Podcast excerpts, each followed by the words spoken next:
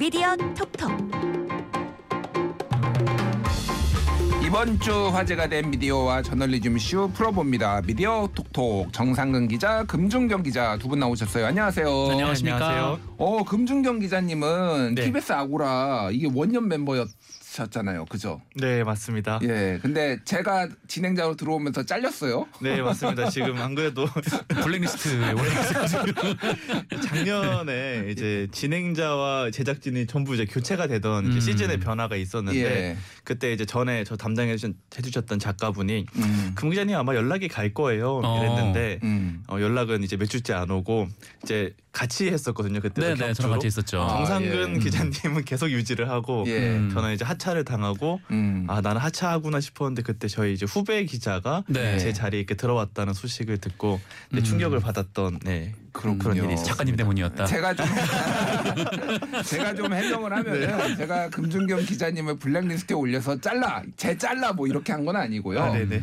다만 두 가지가 있었는데 하나는 여성분을 좀 모시고 맞아요. 싶었다라고 네. 해서 맨 젠더도 조금 중요해서 그래서 하다 보니까 어떻게 그렇게 됐습니다. 맞습니다. 정상근 기자님과 저 중에서 어쨌건 정상근 기자님을 이렇게 몸무게가 더 나가잖아요. 아, 그럼요. 무게감은 있어요. 프로그램에. 있기 때문에 유지비가 많이 드는 분을 좀 남기는 쪽으로 선택을 했어요. 죄송하다는 말씀드리고 아, 제가 아닙니다. 개인적으로 금준경 기자님 굉장히 좋아하고 네. 기사도 정말 잘 쓰시고 그래서 네, 네. 그리고 8쇄의 네. 저자라고 예. 감사합니다. 유튜브 좀 아는 10대라는 제가 청소년용 이제 유튜브 literacy 책을 썼는데 어. 네 생각보다 좀 어, 반응이 좀 괜찮아서 음. 네 8쇄를 최근에 찍었습니다. 그렇군요. 네. 굉장히 잘 나가는 책이에요. 네. 어, 내용이 굉장히 좋더라고요. 어, 네, 저도 읽어봤습니다. 사실 네. e-book으로 네. 저도 사서 아, 읽어봤어요. 감사합니다. 네. 예, 금준경 기자가 미디어 오늘에 있을 때부터 좀 이렇게 뉴미디어나 뭐 literacy 그쪽에 굉장히 오랫동안 취재를 해왔거든요. 그래서 음. 내용이 굉장히 충실합니다. 예. 네. 자, 국민의힘과 MBC가 또다시 충돌했는데요. 이유는 국회 과방위 간사인 박성중 국민의힘 힘 의원 폭로 때문인데요. 이제 어떤 내용인지 소개 좀 해주시죠. 네, 이제 국회 과학기술정보방송통신위원 회 이제 미디어 분야를 주로 맡고 있는 상임인데 여기에 여당 간사를 맡고 있는 박성중 국민의힘 의원이 있습니다.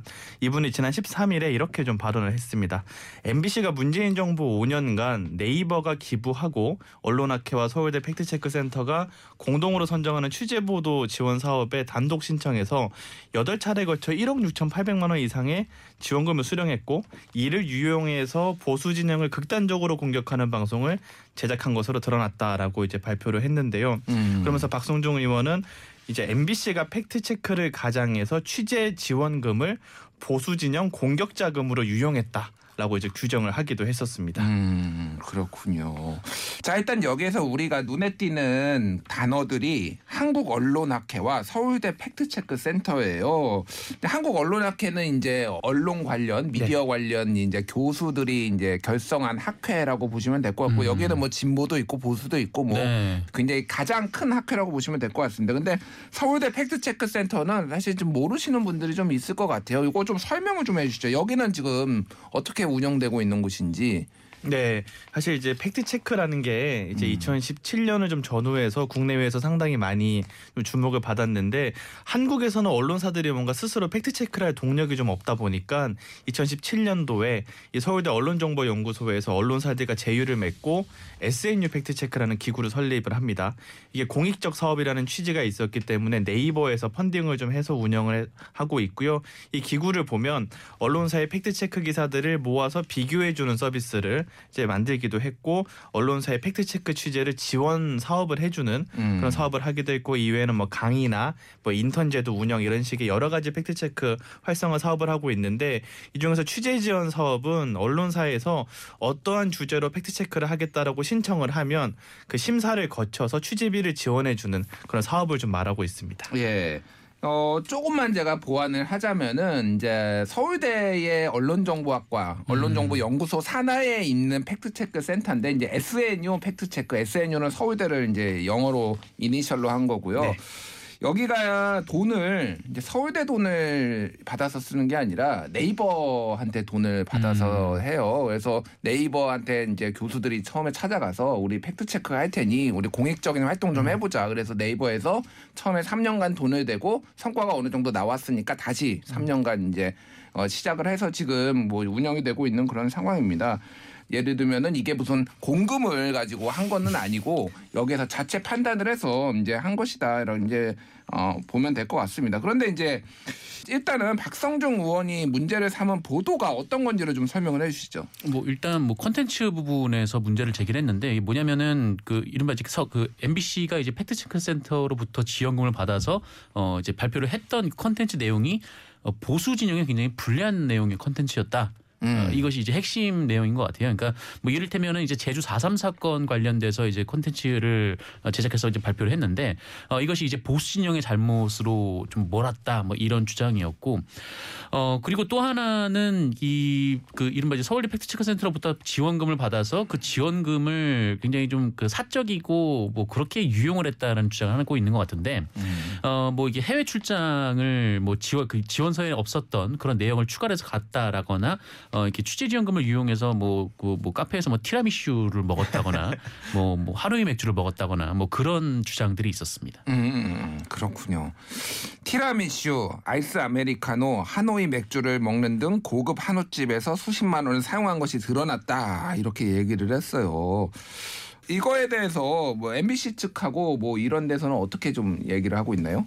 사실 이제 MBC 측에서는 이제 전부 사실이 아니다라는 입장인데 일단 프레임을 좀 잘 보면 좋은 게 보수 진영 공격하는 이제 자금으로 유용했다라고 하는데 무슨 독립 자금 이런 것도 아니고 음. 정식적으로 사업을 신청해서 신청을 받아서 운영했던 거고 사업에는 기본적으로 운영 규정이 있고 서울대가 또 국립대학이기 때문에 네. 기본적으로 운영 관련해서는 지침들을 다 가지고 있는데 국립대 운영 규정에 준해 가지고 그렇죠. 이거를 자금을 집행을 하더라고요. 네, 예. 그 자금들을 잘 보시면 이제 뭐10% 내 정도는 회의비로 쓸 수 있게 돼 있는데 음. 왜냐하면 자문을 해주시는 분이나 이제 예. 관련해서 이제 제휴를 맺은 분들을 회의를 할때 보통 이제 카페 가서 하죠. 그래서 음. 예. 거기서 지출을 하거나 또 식당에서 지출을 하는 경우가 있기 때문에 음. 그 비용인 것이지 이 비용 자체를 가지고 이렇게 문제 삼는 건 부적절하다라는 이제 입장을 내기도 했고요.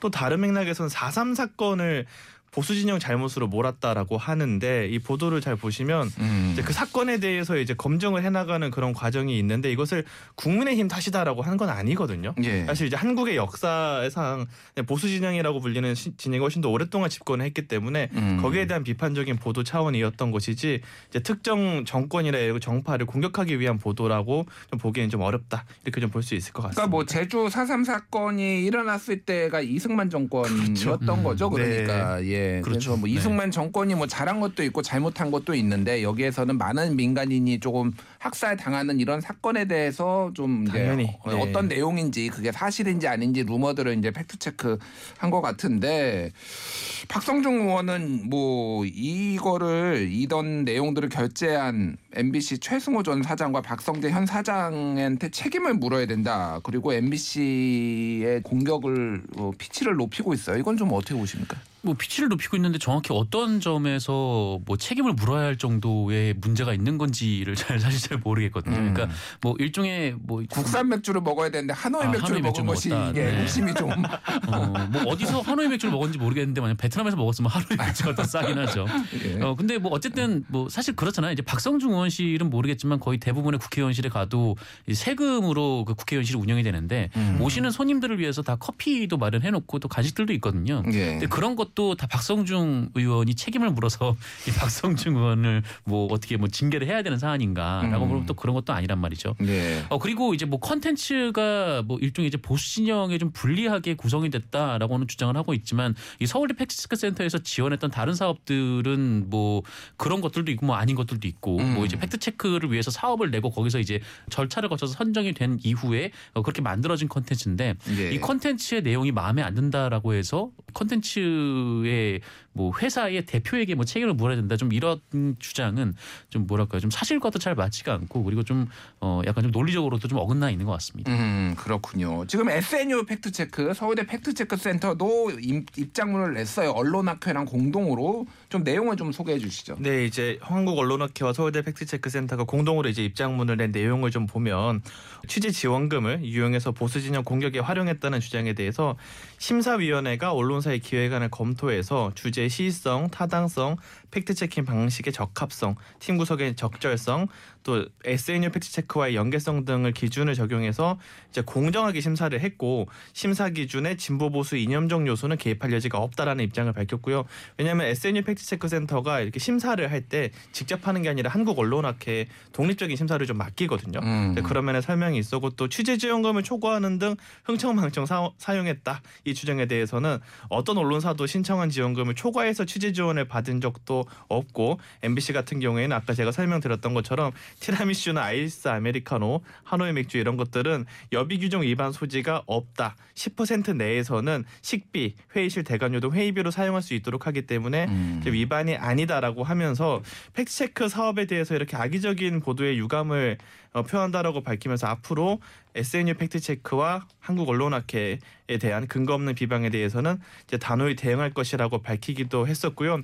또 이제 여담이지만 사실 이런 공세를 보면 MBC와 팩트체크 이 두 가지 모두가 좀 불편해서 대응을 하는 면이 있는 것 같은데 예. SNU 팩트체크에는 보수 언론사들도 참여를 하고 있거든요. 음. 그리고 이제 사실 설립을 주도했던 윤성민 서울대 교수가 사실 대표적인 보수 언론학자기도 하고 예. 박근혜 정부 때 방심위원을 여당 추천으로 지낸 적도 있었는데 음. 그렇다고 해서 이 서비스가 보수 편향이다 뭐 이런 건 아니지만은 그 나름의 공신력을 얻기 위해서 정치적 균형을 맞추기 위해서 그동안 상당한 노력을 음. 또 보여왔던 기구인데 그런 면에서는 좀 상당히 이번 공격 자체가 좀 황당하게 느껴졌을 것 같다 음. 이렇게 좀 볼 수 있을 것 같습니다.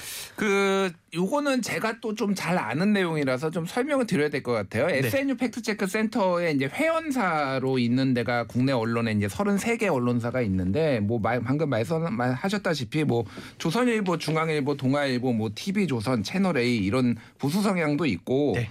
그리고 뭐 KBS, MBC, SBS도 있고 그리고 제가 소속돼 있는 뉴스톱도 여기 이제 회원사예요. 그래서 33개 중에 하나 저희도 이제 들어가 있습니다. 그리고 저희도 지난 5년 동안 세 번이 사실 됐어요. 세 음. 번이 됐는데 하나가 문재인 미터를 만들었어요. 문재인 미터가 문재인 정부 공약. 공약, 이제 체크. 그래서 최종적으로 문재인 정부의 공약 이행률은 55.1%로 음. 이제 결론이 났어요. 그리고 또 하나는 윤석열 정부 출범하면서 윤석열 미터 지금 만들었습니다. 그래서 지금 공약을 체크하고 있는데 이것도 여기에서 일부 돈을 지원받았고 한 번은 저희가 후쿠시마 방사능에 대한 각종 루머 괴담이 있는데 이게 어디까지 사실인가 그래서 후쿠시마에 가가지고요.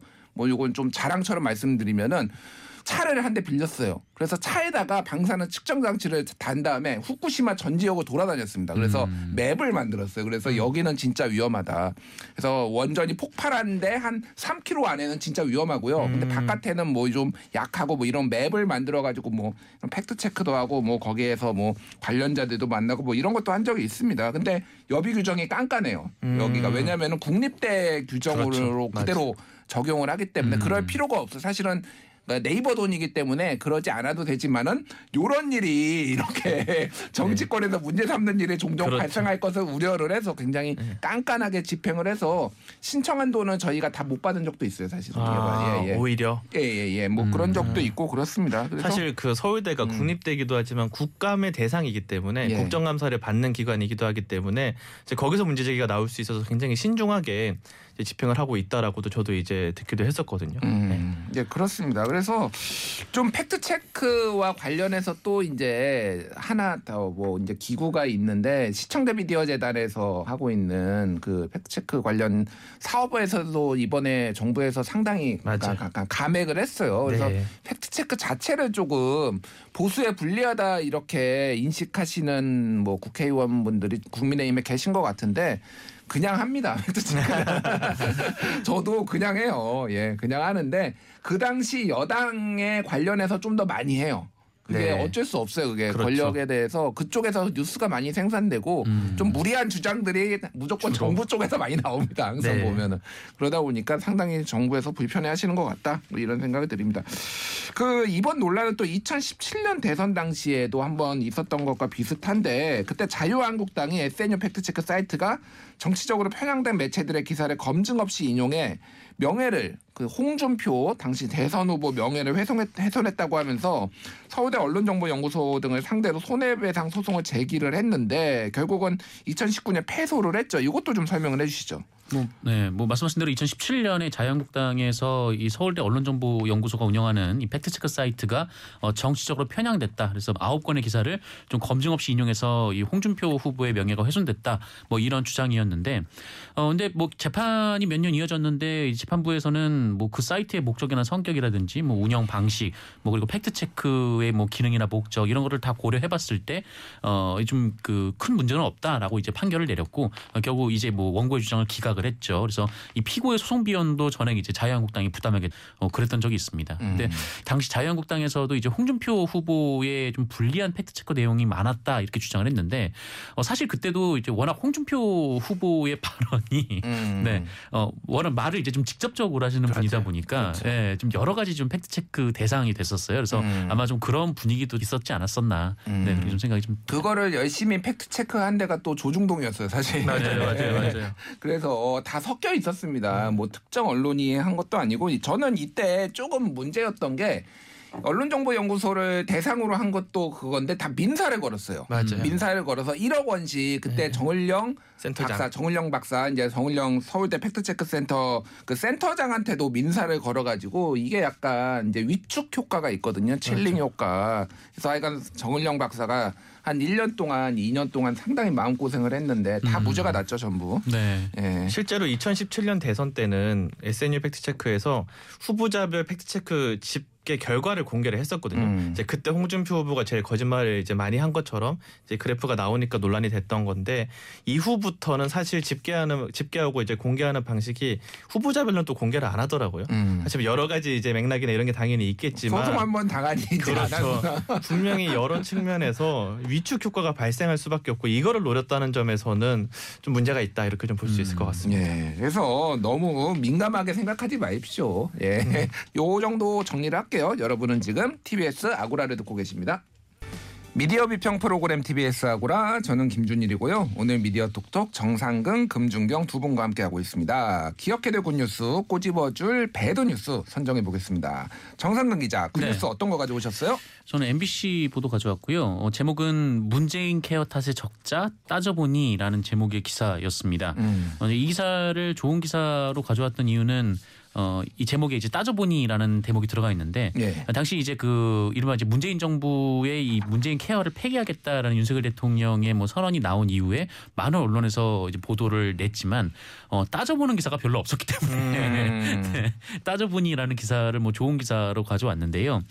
어, 사실 MBC의 보도도 아무래도 뭐 이제 뭐 방송사 뉴스 같은 경우는 뭐 1분 30초밖에 안 되는 데다가 또 예. 그날 나온 발언을 뭐 그날 모든 것에 대해서 이제 팩트 체크라는 게 좀 불가능하기 때문에 뭐 내용 자체가 뭐 많이 이제 충실하다 뭐 그렇게 보긴 좀 어렵습니다만 음. 또 어쨌든 당시 이제 좀 그 윤석열 대통령의 발언을 그냥 그대로 옮기지 않고 어, 이 발언에 좀 어떤 면에서 좀 어, 좀 따져봐야 할지 또 어떤 면에서 좀 그 뭐라고 할까요? 좀 사실과 좀 다른 부분이 있다고 할지 좀 이런 것들을 좀 짚어주는 기사를 좀 찾기가 좀 어려웠어요. 그래서 음. 특히나 어, 최근 뭐 여러 언론들 보도 같은 경우에는 그냥 정치인의 발언들을 그냥 그대로 옮겨 쓰는 경우가 거의 대부분이기 때문에 좀 이런 기사들이 뭐 하나라도 좀 소중해 보이기도 하고 좀 그래서 어, 이 기사를 좋은 기사로 가져왔습니다. 예. 뭐 요거와 관련해서 지금 여러 논란들이 있는데 어 저희 뉴스톱에서 쓴 기사도 한번 추천을 슬쩍 밀어 들어 들이밀어 봅니다. 문재인 케어 손보는 윤석열 정부 포퓰리즘 폐기 대 의료 공공성 후퇴 그래가지고 이게 어떤 쟁점이 있는지 뭐 이런 음. 얘기를 좀 적어놓은 게 있어요. 그래서 한번 보시면 될 것 같고. 그러니까 한 해 의료보험이 급여로 나가는 게 한 100조 원 정도 되는데 그러니까 MRI가 과다하게 이용이 됐다라고 음. 하는 부분들이 이제 윤석열 정부에서 짚었는데 그럼 MRI를 중복 으로 뭐 중복이라기보다는 여러 번, 세 번 이상 하는 거를 다 없애면은 의료보험이 적자가 해결될 것인가? 뭐 요게 이제 근본적인 그런 거죠. 그러니까 네. 또 하나는 외국인들이 이 이제 많이 이 의료보험을 가져가 가지고 이게 문제가 지금 적자를 보고 있다라는데 실제로는 외국인들이 전체는 흑자예요 오히려 돈을 더 많이 내고 있습니다 왜냐하면은 이게 학생들 주로 이제 많이 들어오는 게 학생들하고 외국인 노동자들인데 이분들이 건강해요. 젊은 사람들이 주로 오기 때문에 나이 든 분들이 주로 가잖아요 병원을. 그러니까 오히려 돈을 의료비용 의료보험료를 내고 병원에 잘안 가는데 다만 중국의 중국인 쪽은 한한해한 800억 정도 적자를 보고 있다라고 합니다. 그러니까 음. 중국 쪽을 또 막 부각을 해가지고 이게 뭐 이제 좀 중국 혐오 이런 감정을 또 만드는 거 아니냐 뭐 이런 논란들도 있습니다. 어쨌든 뭐 이렇게 이 건강보험 문제는 앞으로도 얘기가 많이 나올 것 같으니까 관심 있게 좀 지켜보시면 될 것 같습니다. 자 금중경 기자가 가져온 굿뉴스 어떤 건지 좀 살펴볼까요? 네, 저는 국민일보가 최근에 이제 기획 기사로 보도를 하고 있는 내용인데요. 이제 정치인 특정 발언 뒤 여혐 댓글 늘었다. 혐오해도 된다는 권리로 착각했다라는 제목의 기사인데 최근에 국민일보에서 포털의 댓글 문제를 좀 조명을 하는 혐오 발전소 댓글창이라는 기획 기사를 쓰고 있고 음. 이 카이스트 쪽과 함께 협업을 해서 이제 댓글 537만 개 정도를 막 이제 전수조사를 해서 이제 상당히 예. 많은 댓글들을 분석을 한 내용인데 언제 혐오 댓글이 늘었나 음. 이 시기를 좀 보니까 이제 몇 가지 시기가 있었다고 합니다. 특히 이제 여가부 폐지 관련해서 논쟁이 됐을 때 여성 혐오 댓글이 전월 대비 10배나 증가했다. 뭐 이런 음. 내용이 있기도 하고요. 여기서 주목해야 될 대목은 그냥 혐오 댓글이 늘어나는 게 아니라 특정 정치인들이 이런 걸 유발할 수 있는 아젠다를 제기를 했을 때 네. 관련 기사에 이제 혐오 댓글이 실제로 많이 늘어난다라고 지적을 하고 대표적으로 윤석열 대통령의 대선 후보 당시에 페이스북에 여성가족부 폐지 이렇게 적었을 때와 또 이준석 이제 전 이제 대표가 이제 문제 제기를 했을 때 그때 혐오 댓글이 상당히 많이 늘어나고 있기 때문에 정치인들이 좀 이런 발언을 하는 에 있어서 좀 당연히 의도가 있겠지만 이것들이 댓글로도 좀 나타나고 있는 그런 현상들을 좀 잘 짚어낸 것 같고 사실 이 보도에서는 따로 언급은 하지 않았지만 정치인들이 그런 발언을 할 때 사실 이런 발언 자체가 조회수가 되기 때문에 쓰는 언론사들도 있거든요. 음. 이제 그런 면에서 언론도 함께 좀 같이 고민해 볼 만한 좀 그런 내용이었던 것 같습니다. 그러니까 SNS에서 나오는 어떤 그 발언들을 네. 이제 뭐 수집으로 crawling을 해가지고 음. 이거를 이제 분석을 한 것 같습니다. 네. 어, 정상근 기자는 뭐 어떻게 보셨어요?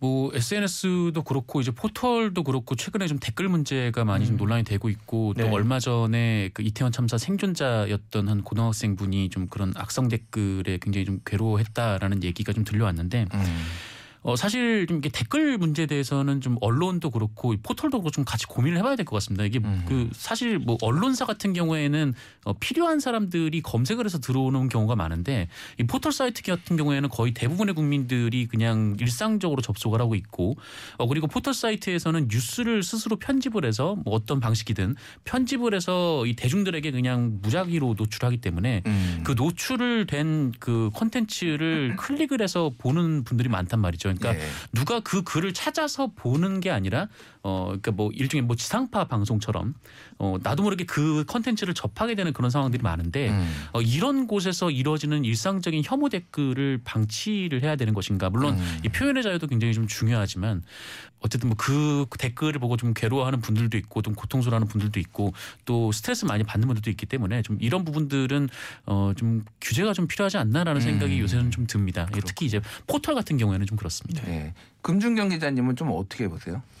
말씀 주신 것처럼 이제 예전에는 이제 2000년대 초중반만 해도 댓글 창은 거 표현의 자유다라는 담론이 되게 지배적이었잖아요. 근데 그때 우리가 간과했던 게 2차 가해나 여기에 따른 피해 또 혐오 문제에 대해서 간과해서 표현의 자유의 그 일종의 상징으로 많이 여겨왔던 게 잘못된 첫 단추였지 않았나라고 생각을 하고 사실 혐오 댓글이나 2차 가해성 댓글 같은 경우에는 최근에 언론사들 차원에서도 그런 댓글이 있을 만한 기사는 댓글창을 닫아버리는 경우가 있거든요. 음. 특히 한겨레에서는 네이버에 아예 건의를 해서 언론사별로 댓글창을 닫을 수 있게 예. 그러니까 포털 내에 있는 기사의 경우 요청을 하기도 했어서 어 이게 뭐 댓글창을 닫는 게 완벽한 대안은 아니겠지만 음. 일차적으로는 여기에 대한 언론사의 적극적인 대응 사례를 좀 다른 언론사들도 음. 볼 필요가 있을 것 같고 실제로 저희도 가끔 기사를 쓰다 보면 예. 특정 사건의 피해자분께서 댓글 때문에 상처를 받거나 음. 오히려 댓글 때문에 기사를 내려달라고 요청하거나 이런 경우도 많거든요. 예. 네, 그런 면에서 고민이 필요한 맥락이 있는 것 같고 혐오 표현 같은 경우에 사실 혐오 표현의 기준이나 이런 거에 대해서 사회적 논의가 아직 좀 많이 부족한 게 있어서 안 그래도 포털에도 최근에 한번 물어보니까 이제 자율규제 기구를 이제 혐오 표현 심의위원회 이거를 만들겠다라고 네이버 카카오가 최근에 이제 결정을 해서 논의를 하고 있기도 하던데 이런 식의 좀 혐오 표현 대응이나 이런 게 심의로도 좀 빨리 이어져서 어, 좀 피해가 좀 줄었으면 하는 바람입니다. 음. 네. 그러니까 전체적으로 보면은 댓글을 조금 축소해가는 과정에는 있는 것 같아요. 맞아요. 왜냐하면은 연예인들이 이제 극단적 선택을 했을 때 거기에 이제 뭐 좀 댓글에 악성 댓글에 좀 상처를 받아서 그런 문제들이 있다라고 하니까 포털들이 다 좀 닫았죠. 추세고 음. 그다음에 스포츠도 이제 그 네. 댓글 못 달게 하고 지금 정치 시사만 남아 있는데 이것도 다음 같은 경우에는 아예 댓글이 바로 안 열리게 눌러야지만 열리게 보이게. 이제 네. 음. 카카오 다음 같은 경우 그렇게 하고 네이버도 각 회사의 이제 정책에 맡겨서 가장 공감을 많이 받은 순으로 하든지 아니면은 뭐 여러 가지 이제 배열 순서도 이제 결정할 수 있게 뭐 이런 식으로 하는 것 같습니다. 댓글은 정말로 조금 이제 고민을 많이 해봐야 될 것 같아요. 지금 네. 여러 가지 왜냐하면 드루킹 사건도 그렇고 음. 뭐 국정원 과거 뭐 사건도 그 댓글 조작 사건도 그렇고 이게 뭔가 건전한 여론 조성이 아니라 뭔가 이게 서로 이제 여론 쟁탈전의 장으로 된 거 아닌가 음. 그리고 이제 이게 초두 효과, primacy 효과가 있는데 첫 댓글의 중요성이 이게 되게 맞아요. 중요하거든요. 네. 방향을 뭐 이상하게 잡으면은 그런 거 내용만 쫙 쏠립니다. 그래서 그것만 또 작업을 하시는 분들이 있더라고요. 뭐 이런 것까지 포함해서 종합적인 좀 대책을 해봐야 되지 않나 그런 생각이 듭니다. 자, 이어서 bad news, 나쁜 뉴스도 선정해 보겠습니다. 정상근 기자 어떤 거 가져오셨어요? 네, 저는 헤럴드 경제 기사 가져왔고요. 어, 제목은 이렇게 예쁜데 단돈 300원 실화냐? 삼성 역대급 헐값 유혹이라는 기사입니다. 네. 일단 네. 참신하네요. 어, 기사를 보고 이게 실화인가 하는 생각이 좀 들었는데 어한딱 그 제목만 봐도 바로 느낌이 오시겠지만 뭐 사실상 광고와 다를 바 없는 기사고요. 예. 어 삼성의 휴대폰이 지금 뭐 이렇게 저렇게 뭐 공시지원금 받고 하면 한 300원에 살 수 있다. 오. 뭐 이런 내용입니다. 뭐더 예. 소개를 해드릴 내용도 자시고 할 것도 없는데 음. 뭐 일전에도 비슷한 얘기를 한 적은 있습니다만 그 저는 뭐 언론사가 뭐 지금 뭐 신문에 광고를 낸다고 광고가 잘 팔리는 시대가 아니기 때문에 음. 저 언론사가 좀 할 수 있는 광고 상품의 좀 그 종류라든지 뭐 이런 것들은 좀 늘릴 수 있다라고 보고 어 근데 그럼에도 불구하고 이 광고면은 광고 표시를 해야 되고요. 예. 어, 광고가 아니라 기사라면 이런 기사는 쓸 필요가 없다. 음. 네, 라는 생각이 듭니다. 뭐, 뭐 굳이 뭐 300원을 주고 뭐, 예. 그러니까 뭐 핸드폰이 이런 300원을 주고 살 수 있는데 이 핸드폰에 뭐 어떤 기능이 있고 이런 것까지 세세하게 소개를 해주는 거는 음. 뭐 크게 이제 국민을 알 권리하는 뭐 그래서 상관은 없지 않나. 네, 그런 생각이 좀 듭니다.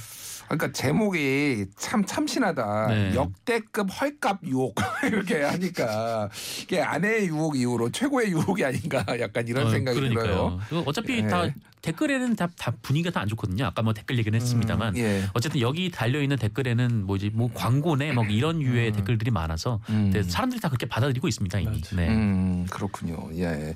그러니까 좀 품격을 좀 지켰으면 좋겠습니다. 역대급 헐값 유혹. 예.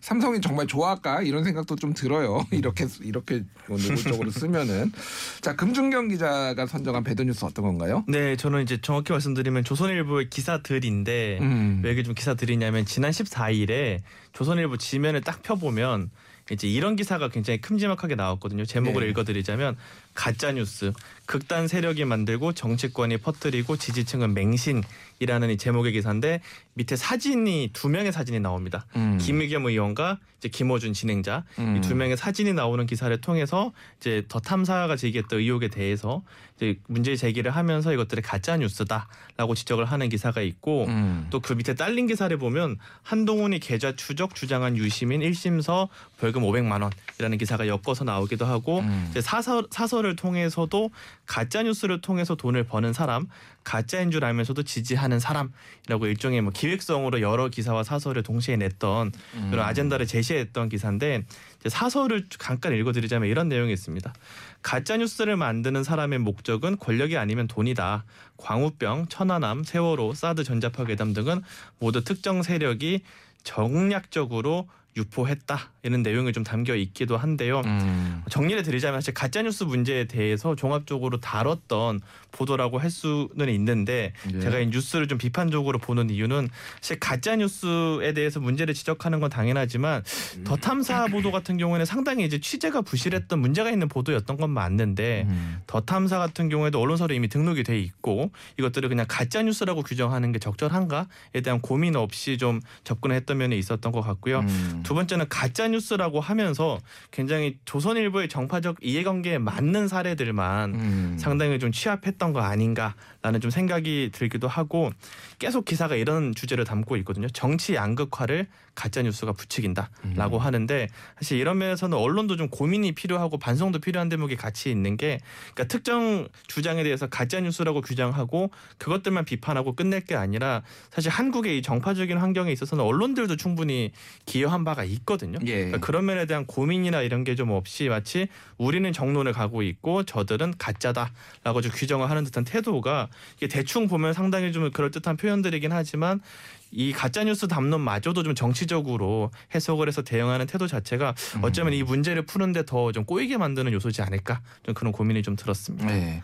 뭐 가짜 뉴스라는 단어 자체가 조금 문제적인 그렇죠. 단어라서 네. 왜냐하면 이제 fake news라는 건데 이게 처음에 미국에서 2015년 16년에 나왔을 때는 진짜 가짜 뉴스 사이트가 있고 음. 그거를 CNN하고 뭐 비슷한 CNN 이런 거를 만들어 가지고. 거기에서 마치 이게 CNN인 것처럼 뭐 거기에 허위 내용을 담아서 이게 이제 fake news가 되는 건데 이거를 이제 너무 무분별하게 쓰고 있는데 뭐 오보랑 가짜 뉴스는 다르죠. 그렇죠. 오보랑 가짜 뉴스는 다른데 조선일보도 많은 오보를 했지만 이거를 다 가짜 뉴스라고 볼 수는 없습니다. 예. 그렇죠. 예. 이거 좀 뭐 분명하게 좀 선을 그어야 될 필요가 있는 게 지금 최근에 뭐 대- 윤석열 대통령도 그렇고 뭐 대통령실이나 여당에서 계속해서 가짜 뉴스라는 표현을 굉장히 많이 쓰고 있는데.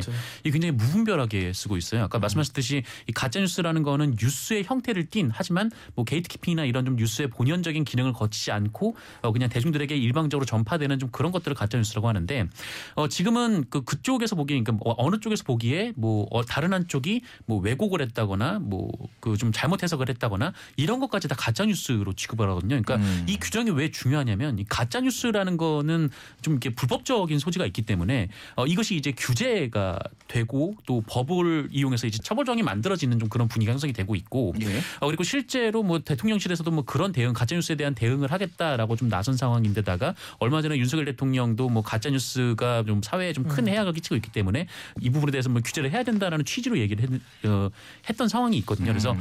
이런 좀 가짜 뉴스에 대해서 좀 정확하게 구분을 하고 좀 그 포인트를 딱 집어야 이게 좀 가짜 뉴스를 뭐 규제를 하고 처벌을 하는데 뭐 많은 분들이 좀 동의를 얻게 되는 거지. 예. 지금 같아서는 뭐 한마디로 얘기하면은 뭐 내가 마음에 들지 않는 논조 혹은 내가 마음에 들지 않는 의혹 제기는 다 가짜 뉴스로 취급을 하고 있기 때문에 음. 어 이런 규정과 또 이런 규제 분위기가 합쳐지면 은 굉장히 이상한 그 사회적 현상이나 아니면 법안이 만들어질 수도 있다. 예. 좀그 점이 굉장히 좀 저는 우려가 되고 있습니다. 예, 뭐 문재인 정부 때도 가짜 뉴스 처벌법 저 추진이 되다가 비판을 많이 받고 좀 안 된 적이 있는데 뭐 그런 부분들을 좀 살펴봐야 될 것 같습니다. 오늘 이야기는 여기까지 하겠습니다. 정상근 기자, 금준경 기자 두 분 감사합니다. 고맙습니다. 감사합니다.